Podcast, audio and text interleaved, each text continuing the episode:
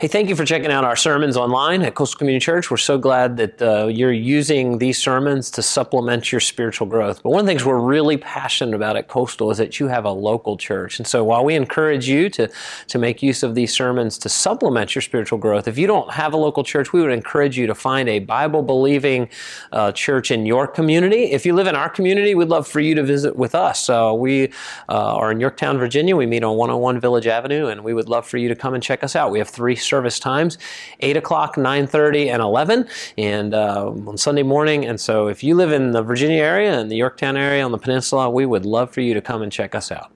If you have your Bibles, turn with me to John chapter 10. John chapter 10. John chapter 10. We're going to be continuing on in the series of heritage. And this morning we're going to be talking about shepherding your family. And before you zone out, those of you that are single and don't have kids, or those of you that are married and don't have kids, this is for all of us, the entire family of God. As Christians, whether you have children or not, whether you're married or not, you are part of the family of God at Coastal Community Church. We are interdependent upon each other to care and discipline ourselves and each other for the sake of godliness. 1 Timothy 4:7 says, "Discipline yourself for the sake of godliness." Therefore, it is our responsibility to help each other with our marriage and our children. We're going to be talking about children today. And Pastor Sean did an incredible job last week of setting it up. And he talked about the idea of heritage means discipleship. It's the idea of discipling. And we're going to continue on with that theme. As we look at the word discipleship, the root word of it is where we get the word discipline. So we're going to be talking about discipline and the idea of how do we discipline. And we're going to do it by means of shepherding, because God wants us to shepherd, not only be shepherded, but God wants us to shepherd in the family of God here at the church. John chapter 10, beginning with verse 1. Truly, truly, I say to you, he who does not enter the sheepfold by the door, but climbs in by another way, that man is a thief and a robber. But he who enters by the door is the shepherd of the sheep. To him the gatekeeper opens. The sheep hear his voice, and he calls his own sheep by name and leads them out. When he has brought out all his own, he goes before them, and the sheep follow him, for they know his voice. A stranger they will not follow, but they will flee from him, for they do not know the voice of strangers. This figure of speech Jesus used with them, but they did not understand what he was saying to them. Let's pray. And precious Father, we come before you now in the name of Jesus, and we ask, Lord God, that everything that is said here would bring your Son Jesus honor and glory. That everything that we learn, that you would take and impact our lives and change us and transform us to be more like your Son, Jesus Christ. Thank you for every person here. I pray, Lord God, that you would bless them, you would encourage them, you would uphold them, Father God. And Father, if there's anyone here that doesn't know you, I pray, Lord God, you would draw that person to yourself this morning. Lord, we love you and we thank you. And as always, Lord, let the words of my mouth, the meditations of my heart, be acceptable in your sight, O Lord, my strength and my Redeemer. It's in Jesus' name we pray. Amen. Shepherding your family. The idea of God and the interaction with his people, even in Israel, all the way back in the Old Testament, was the idea that God was the shepherd and the people were the sheep. You can see that motif carrying all through Scripture. In fact, there's many books been written on the subject. And one of the things that the sheep do is they hear their shepherd and they follow they hear their shepherd and they follow him. And the idea is that God takes care of his sheep. If you've ever seen sheep, they're not the brightest animals in the world. In fact, they're quite dumb. And there's some different books out there. There's a guy named Keller who wrote a book, Philip Keller, and he wrote a book on shepherding. He was a shepherd, and he wrote a book on shepherding sheep, and he made the comparison of the way that God shepherds us. And the reason that I want to start here is before we actually get into the idea of parenting or sharing, we need to understand the whole motif of shepherding, and that we ourselves are being shepherded. That if you're a believer, if you've trusted Jesus Christ as your Lord and Savior, that you are a sheep in the pasture of God. And we have a good shepherd. And so we are being shepherded by God. If you have your finger, keep it in John chapter 10 and turn over to Psalm chapter 23. I'm going to read that. It's often read at funerals, but there's so much there for us, the living.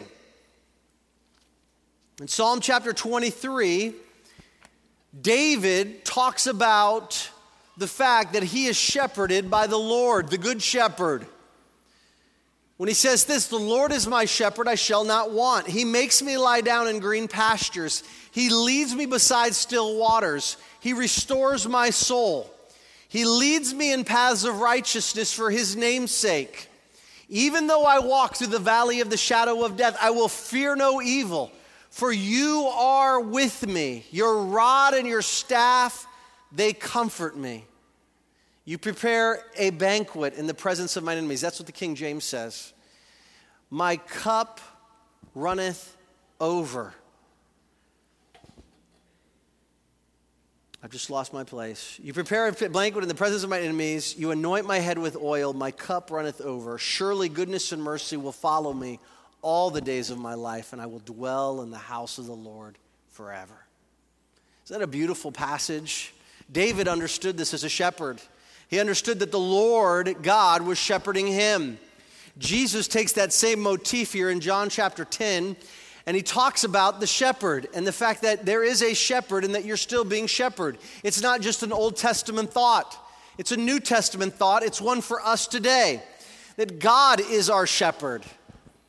That God loves his sheep and he cares for his sheep. And in fact, in 1 Peter chapter 5, we see that Jesus, once again, the Apostle Peter writes that Jesus Christ is our shepherd. You can see it in John chapter 10, and we can also see it. So if you have your Bibles, turn with me over to 1 Peter chapter 5. He's talking to the elders of the church, and he's saying that you need to shepherd the sheep. So keep your fingers in John chapter 10 and turn back on over to 1 Peter chapter 5, verses 1 through 4. He says, "So I exhort the elders among you, as a fellow elder and as a witness of the sufferings of Christ as well, as a partaker in the glory that is going to be revealed. Shepherd the flock of God that is among you." He's talking about the church exercising oversight, not under compulsion, but willingly, as God would have you. Not for shameful gain, but eagerly, not domineering over those in your charge, but being examples to the flock. And when the chief shepherd appears, you will receive the unfading crown of glory." Isn't that a beautiful passage of Scripture? He's talking to the elders of the church, that you, elders, are to shepherd the flock of Jesus Christ. You know, at Coastal Community Church, we have elders, and they shepherd us. Now, what does it mean to shepherd? Let me give you an illustration. It's this idea that the shepherding really is providing riverbanks. Think about a big river.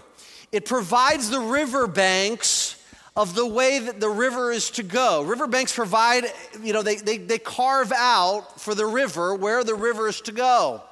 And the riverbanks say, "This is where you can go, river. This is where you can't go." If a river doesn't have any banks, you have water flowing in, the water goes everywhere. It becomes a lake, becomes a pond, it becomes a cesspool, it becomes the Dead Sea, where you have the Jordan River that goes in and everything ends there. But the idea is the riverbanks keep movement. The riverbanks guide the river and guide the movement. So a shepherd guides the movement of his sheep. He provides where the sheep are to go, as we read in Psalm 23, where to eat, where to drink. He takes care of his sheep. We're going to look at that in a second. But now God is our shepherd, but also Jesus is our chief shepherd, according to 1 Peter 5, 1 through 4. And he's our good shepherd, according to John 10, 11.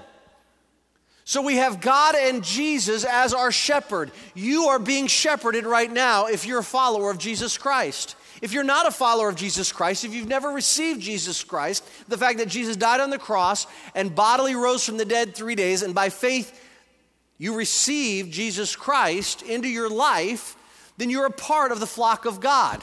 If you haven't done this, then you're not one of his sheep.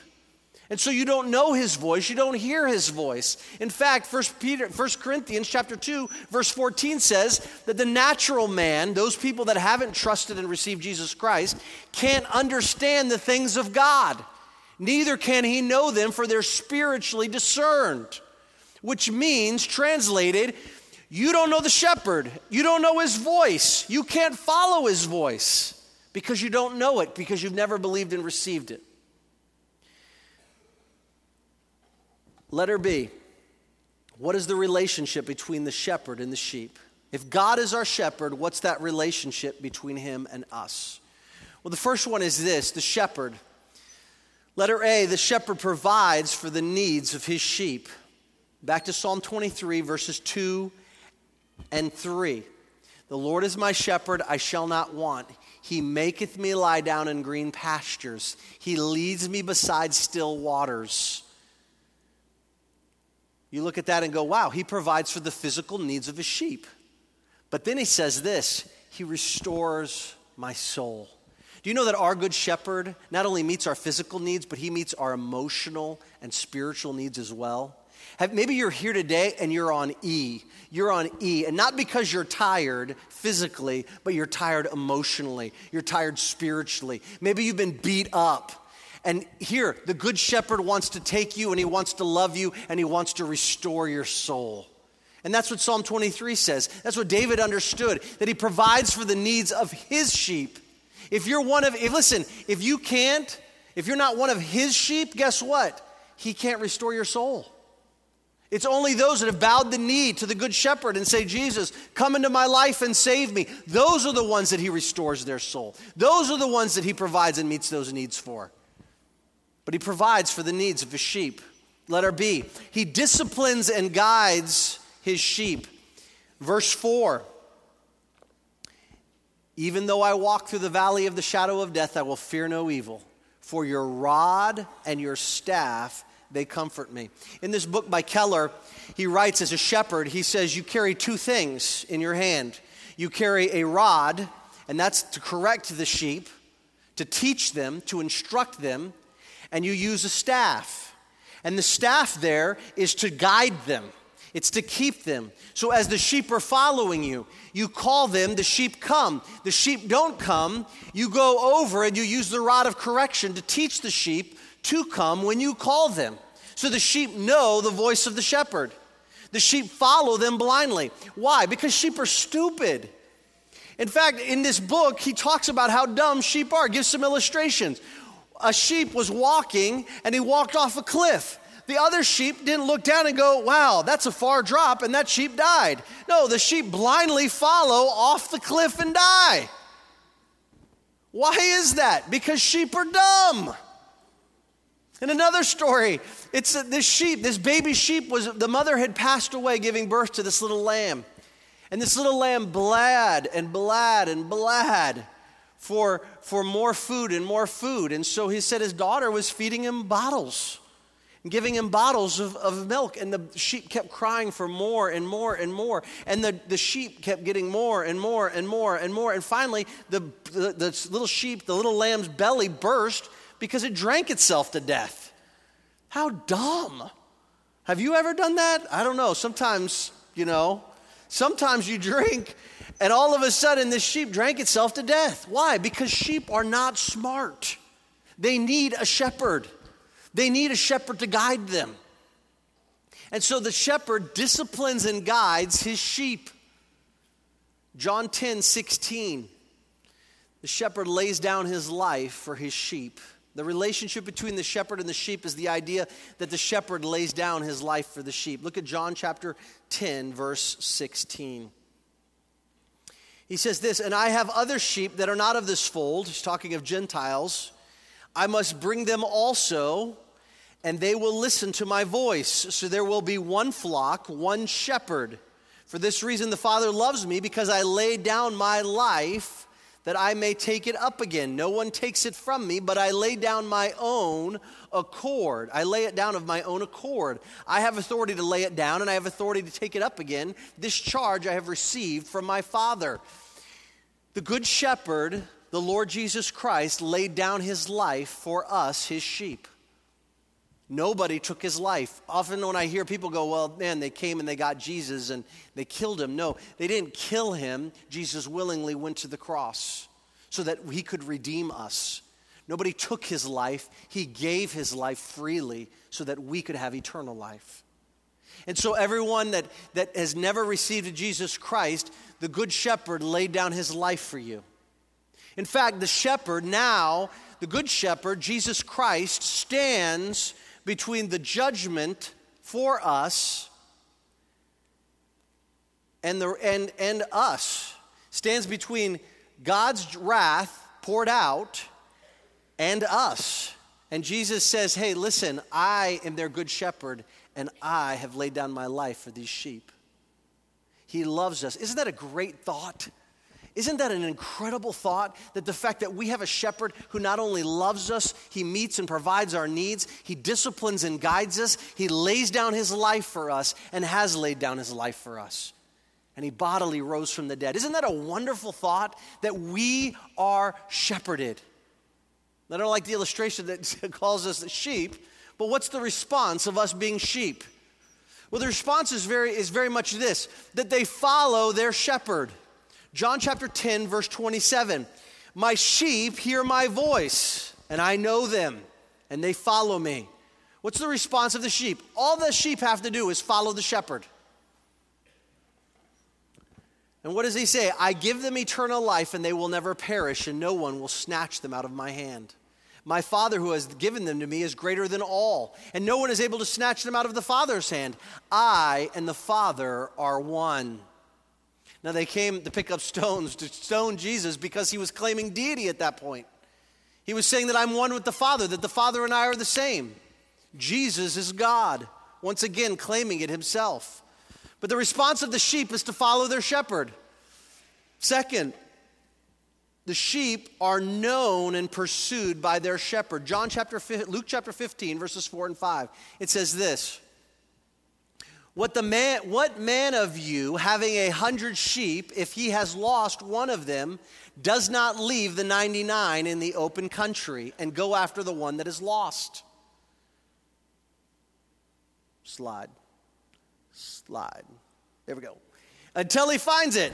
And when he has found it, he lays it on his shoulder, rejoicing. In fact, it says he comes back and has a party. The idea is that the Good Shepherd loves his sheep. The Good Shepherd knows his sheep and pursues his sheep. You know what? It's great to be pursued by God. Some of you would say, oh, no, it's really not. That's only if you're running in the opposite direction, is it not great? Because here's the deal. Do you know that God, the Good Shepherd, always comes for you? If you're here today and you haven't been in church and you've received Jesus Christ but you've fallen away, isn't it good to know that the Good Shepherd is pursuing you because you are his sheep and he loves you and he wants you to come back to the fold of God? He wants you. He knows you. He knows everything that you've done and everything that you've done to violate his word. And he loves you still the same, and he continues to pursue you. And if you're here today and you don't know the Good Shepherd, you need to come to know him, because he loves you and he wants you to come into his fold and he wants to pursue you. And maybe he's pursuing you now. But he leaves the 99 and he goes after the one. Why? Because he loves his sheep. The Good Shepherd loves his sheep. And the sheep's response is the fact that they need to follow their shepherd. You look at this passage of Scripture and we see that how God shepherds us, how the elders are supposed to shepherd us in the church. And now we make the follow God's example, and we must shepherd our children. Before you're single and you turn me off, and you don't, because you don't have kids, or you're married and you don't have kids, 1 John chapter 2, verse 6 says, they that claim to be in Christ must walk as Jesus walked. Jesus was a shepherd, so we follow Jesus' example to shepherd our children. Now, here's the deal. I have 5 children. I need help. You are my help. Why? Because we're all part of the family of God. We are interdependent upon each other. It's the idea that, you know what, I need you to help create riverbanks for my kids. I can't be there all the time. In fact, as they grow, you become a significant other in their life as they get to know you. And we're to encourage each other. It's the idea that we need to go and work in the children's ministry, to go work with the 4th and 5th graders, to go work with the middle schoolers. Oh, God, help us. And work with the high schoolers. Some of you are going, oh, middle school. You mean I have to help with the middle school? Yes. It's incredible. Why? Because they need to be shepherded. And the parents can't do it alone. We need the family of God to come together and to be their parents, their grandparents. They need other people in their life, aunts, uncles, they need. You're part of the family of God, and we're commissioning. When you think about when all the parents stand up here with their little babies and it's all cute and you're like, oh, wow, that's so sweet. One of the things that Pastor Sean always says is, will you, congregation, help raise these children? You have a responsibility. You're part of the family of God. We follow Christ's example to shepherd them. If one of them is about to run into the street, are you going to go, no, that's not my kid? Oh, that's sad.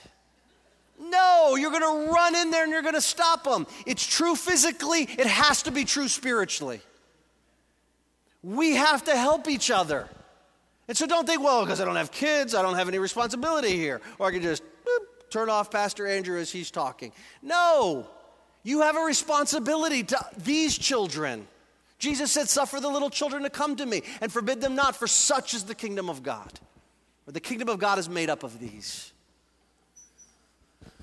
So now, as parents, grandparents, workers with children, dads, it's interesting, it says dads. It doesn't say dads and moms, but it says dads. Probably because I provoke my children to wrath and my wife doesn't. Don't provoke your children to wrath. And I put next to it, don't mock. You know what's interesting is in the family of God, it's real easy to mock those that are younger than us. It's easy for other people to be the butt of the joke or humor at other people's expense. All this does is make people angry. And as Christians, we ought to do it better. Ephesians chapter 6, verse 1, it says, children, obey your parents in the Lord, for this is right. Honor your father and mother. This is the first commandment with a promise. Then it says that it may go well with you and that you will live long in the land. Fathers, do not provoke your children to anger, but bring them up in the discipline and instruction of the Lord. Colossians chapter 3, verse 21 says, fathers, do not provoke your children, lest they become discouraged. See, here's the deal. If you really love your children, you're going to not want to provoke them. Now, my children were in the last service. My 3 older children were in the last service. And I know when I get home, they're going to go, Dad, you're provoking me. You're provoking me. Go do your chores. Dad, I'm feeling a little provoked. That's not what we're talking about. Provoking is looking at them so that they have no means. It's not listening to them. It's not loving them. It's provoking them and instigating them to do things that are against the will and the purpose of God. Second thing is that we follow Christ as they follow you. 1 Corinthians 11:1, the Apostle Paul says, hey, follow me as I follow Christ. When Jesus is talking to his disciples, he prays to the Lord and he says, Father, I thank you that these little children, that you've revealed this to little children. He calls the disciples little children. If you're making a disciple, and you would look and go, man, I'm making a disciple, but they're not a little child. It's the idea that they are spiritually children and you're guiding them and instructing them. And that's the idea of creating these riverbanks for the children. The rod and the staff, they comfort you. It's shepherding people as you're discipling them. You're providing that. But you have to follow Christ as they follow you.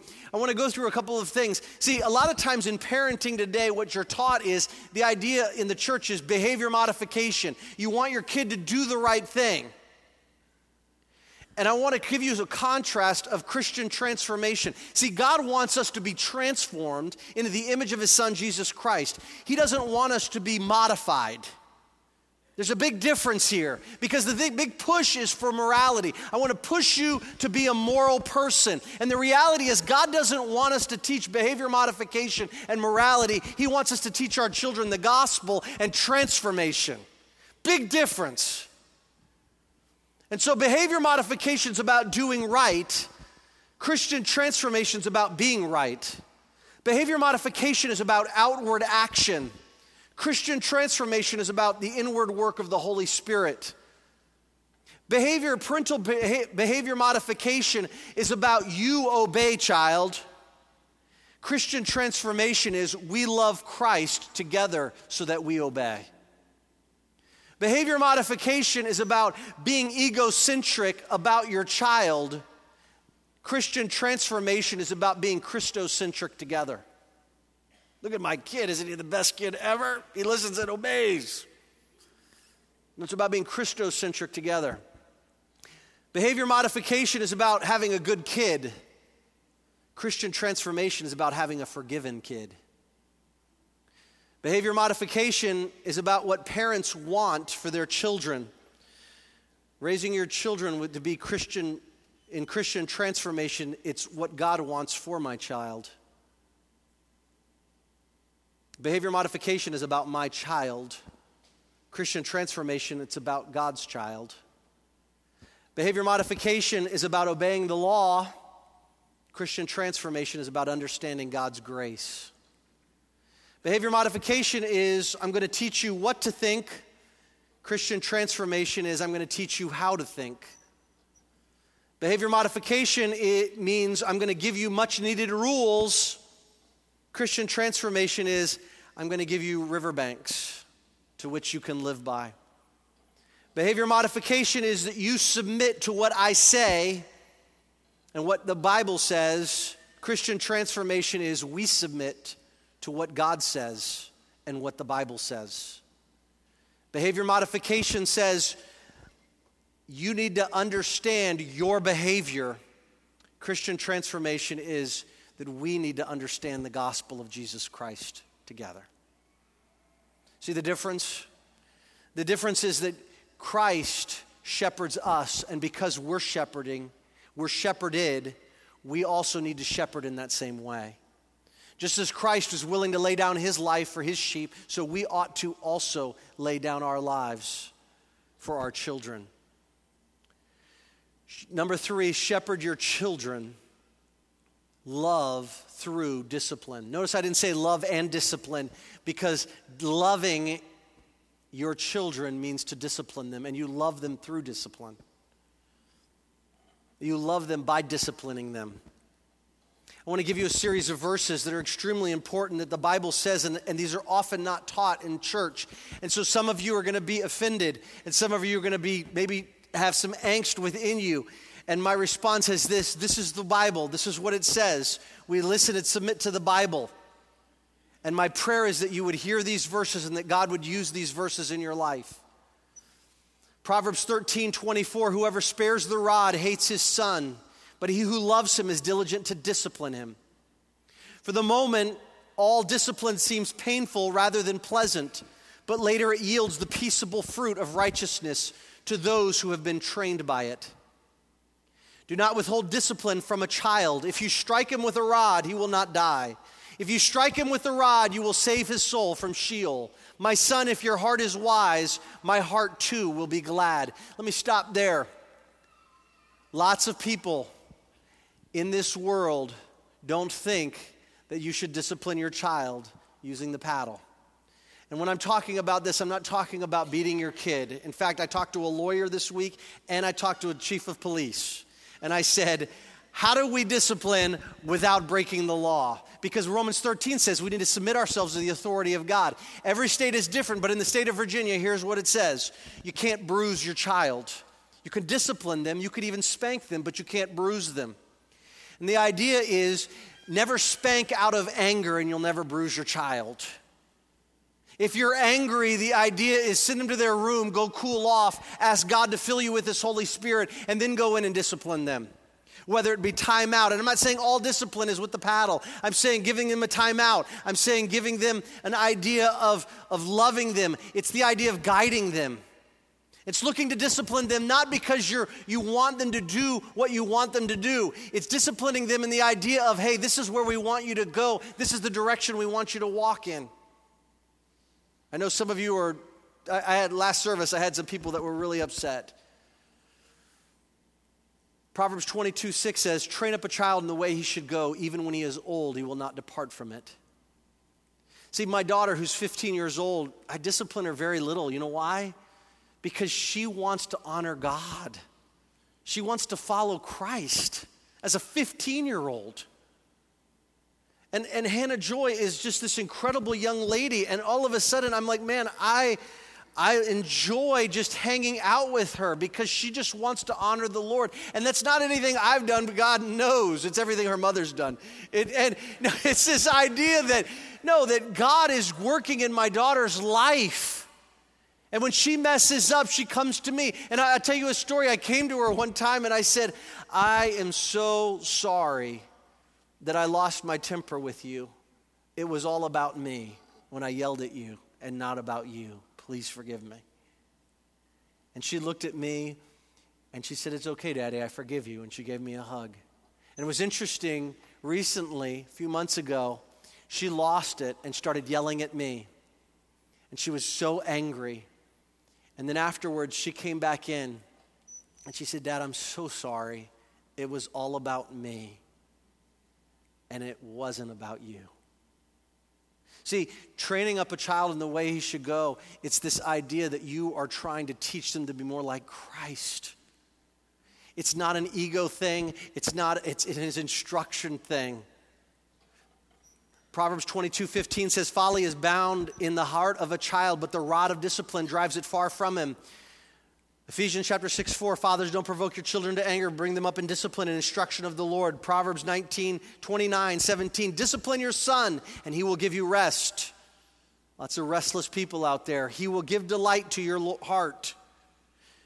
Proverbs 19:18, discipline your son for there is hope.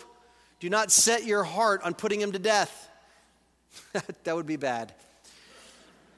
The rod and reproof give wisdom. Proverbs 29:15, but a child left to himself brings shame to his mother. And then if the Colossians, and I'm going to go down to the Proverbs 12:1, whoever loves discipline loves knowledge, but he who hates reproof is stupid. Let me close this part of discipline with Hebrews chapter 12, verses 5-11, in the way the Lord disciplines us.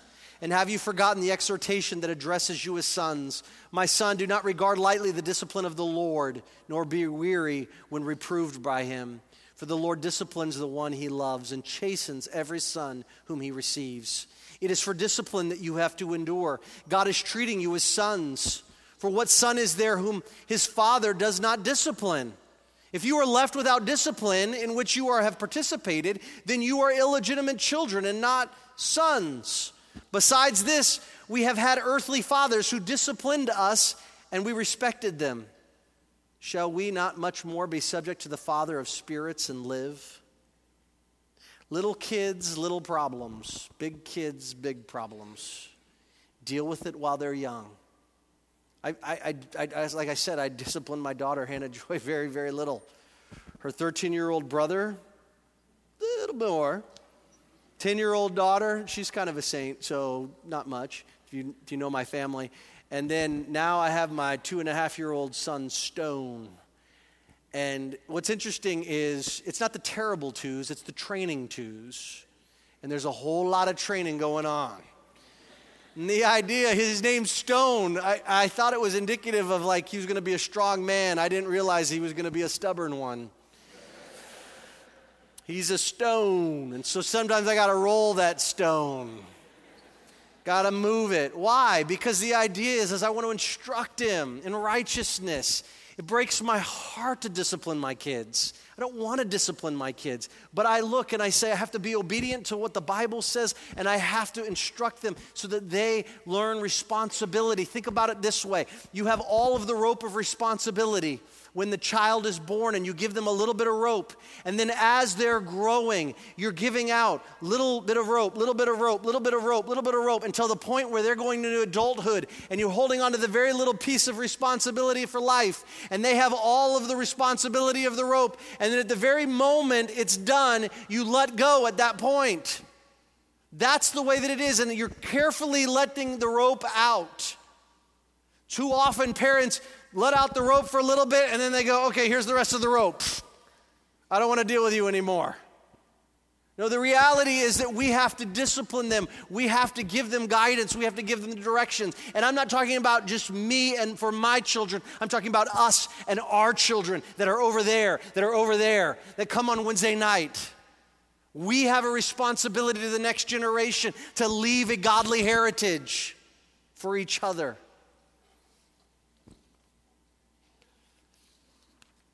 Love without discipline leads to apathy.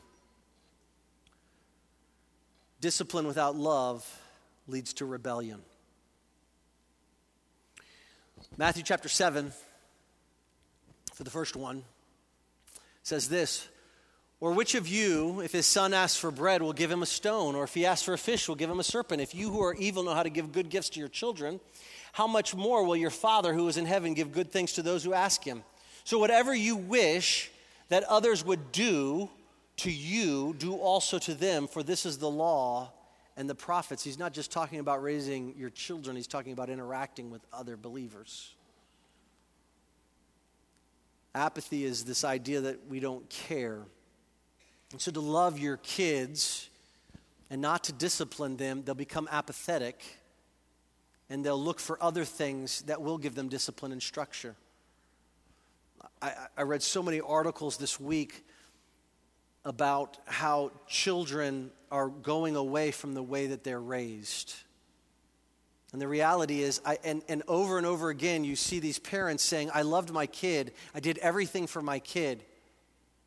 And then you go a little further and you realize that there was no discipline in this child's life. The child was the center of the parenting, and it wasn't the parent were the center for the children. And ultimately, beyond that, we as Christians, Christ is to be the center of us. And when Christ is the center of us, we'll raise the children in the way they should go. But discipline without love leads to rebellion. There has to be love. And so we love through our discipline. The focus on family heritage is discipleship. Pastor Sean was talking about that. The word discipleship comes from the same word where we get the word discipline. You cannot disciple others without discipline in your own life, your families, and your churches. If you're here today and you've never come to know Jesus Christ, if you've never, and maybe, listen, or you're here today and you've fallen away and God has disciplined you and you have come back and you are open and you are ready for God to say something or to speak to you, it's my prayer that you return to him today. He loves you. He knows you. He's pursued you. He wants to have that relationship with you. There's going to be people in the prayer chapel after the service that would love to take a Bible and pray with you and encourage you and help you to come to know Jesus Christ. Because at the end of the day, we want to be transformed as a people, as the sheep of God's pasture. Those of you that are parents, I don't envy you. I don't envy myself. This is a hard life. It's a hard world. And it's getting harder to raise godly men and women. And that's why we need each other. That's why I need you. That's why we need each other. To submit to God, to submit to the authority of his church, and to come together to encourage and love each other, and to love each other's children. God wants us to raise our children in a godly way. And it's not an easy task. It's not an easy task. But I believe through the power of the Holy Spirit and through the Word of God and through the Church of Jesus Christ that we're going to see an incredible generation from Coastal Community Church of children for the years to come. That's the heritage that I pray that we leave behind. Let's bow our heads and close our eyes. Father, everything that you have asked me to say, I've said. Every scripture that you wanted me to read, I've read. And now I pray, Lord God, through the power of your Holy Spirit, you would take the word and you would impress it upon the hearts and the lives of the parents here. I pray, Lord God, for those that have wandered, those that are sheep. I pray, Lord God, that they would receive this teaching with open hearts.